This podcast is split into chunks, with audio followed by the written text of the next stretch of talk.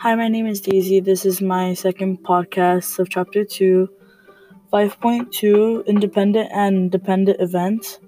So, the difference between an independent and dependent event is that, that the independent, like, does, like, if you say you pull out a card and you put it back in, the other cards, like the diamond, the spades, and all that, it doesn't depend on on the whichever card you pull out be like to stay out so that you there's a higher probability of you getting the another one of the other cards.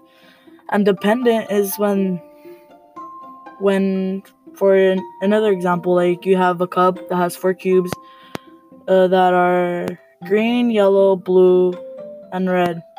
So you pull one out and you leave it out. So then that there's a higher probability of you getting another one of the three other colors. So that's when like the other colors are dependent to the number that to the cube that you just pulled out. So to find the probability of independent events, you use formula probability of A and B equals probability of A times probability of B.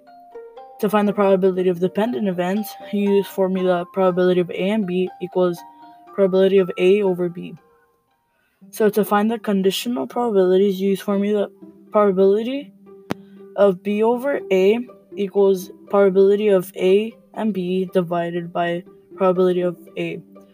You fill it in with the with the information you already know.